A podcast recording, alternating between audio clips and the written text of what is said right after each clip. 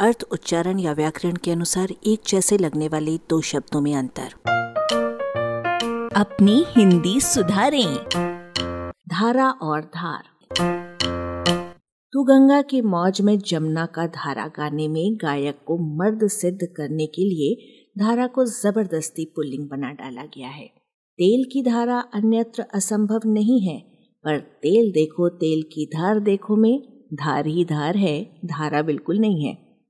इसके विपरीत, कानून का कोई क्रमांक या अधिनियम का कोई स्वतंत्र भाग यानी दफ़ा सिर्फ़ धारा है, धार नहीं।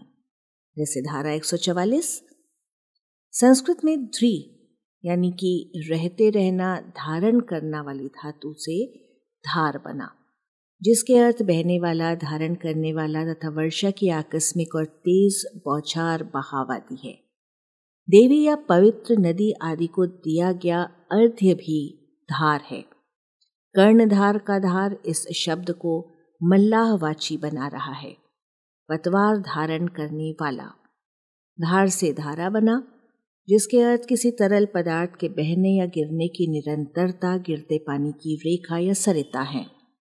धारा के शब्द रचना संबंधित कुछ जाने पहचाने उदाहरण इस प्रकार हैं। अमृत धारा एक गुणकारी औषधि जीवन धारा धारावाहिक और धारा प्रवाह।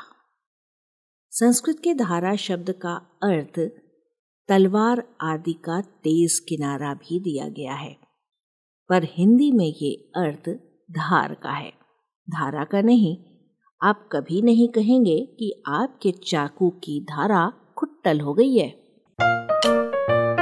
आलेख भाषाविद डॉक्टर रमेश चंद्र मेहरोत्रा वाचक स्वर संज्ञा टंडन। अरबा की प्रस्तुति।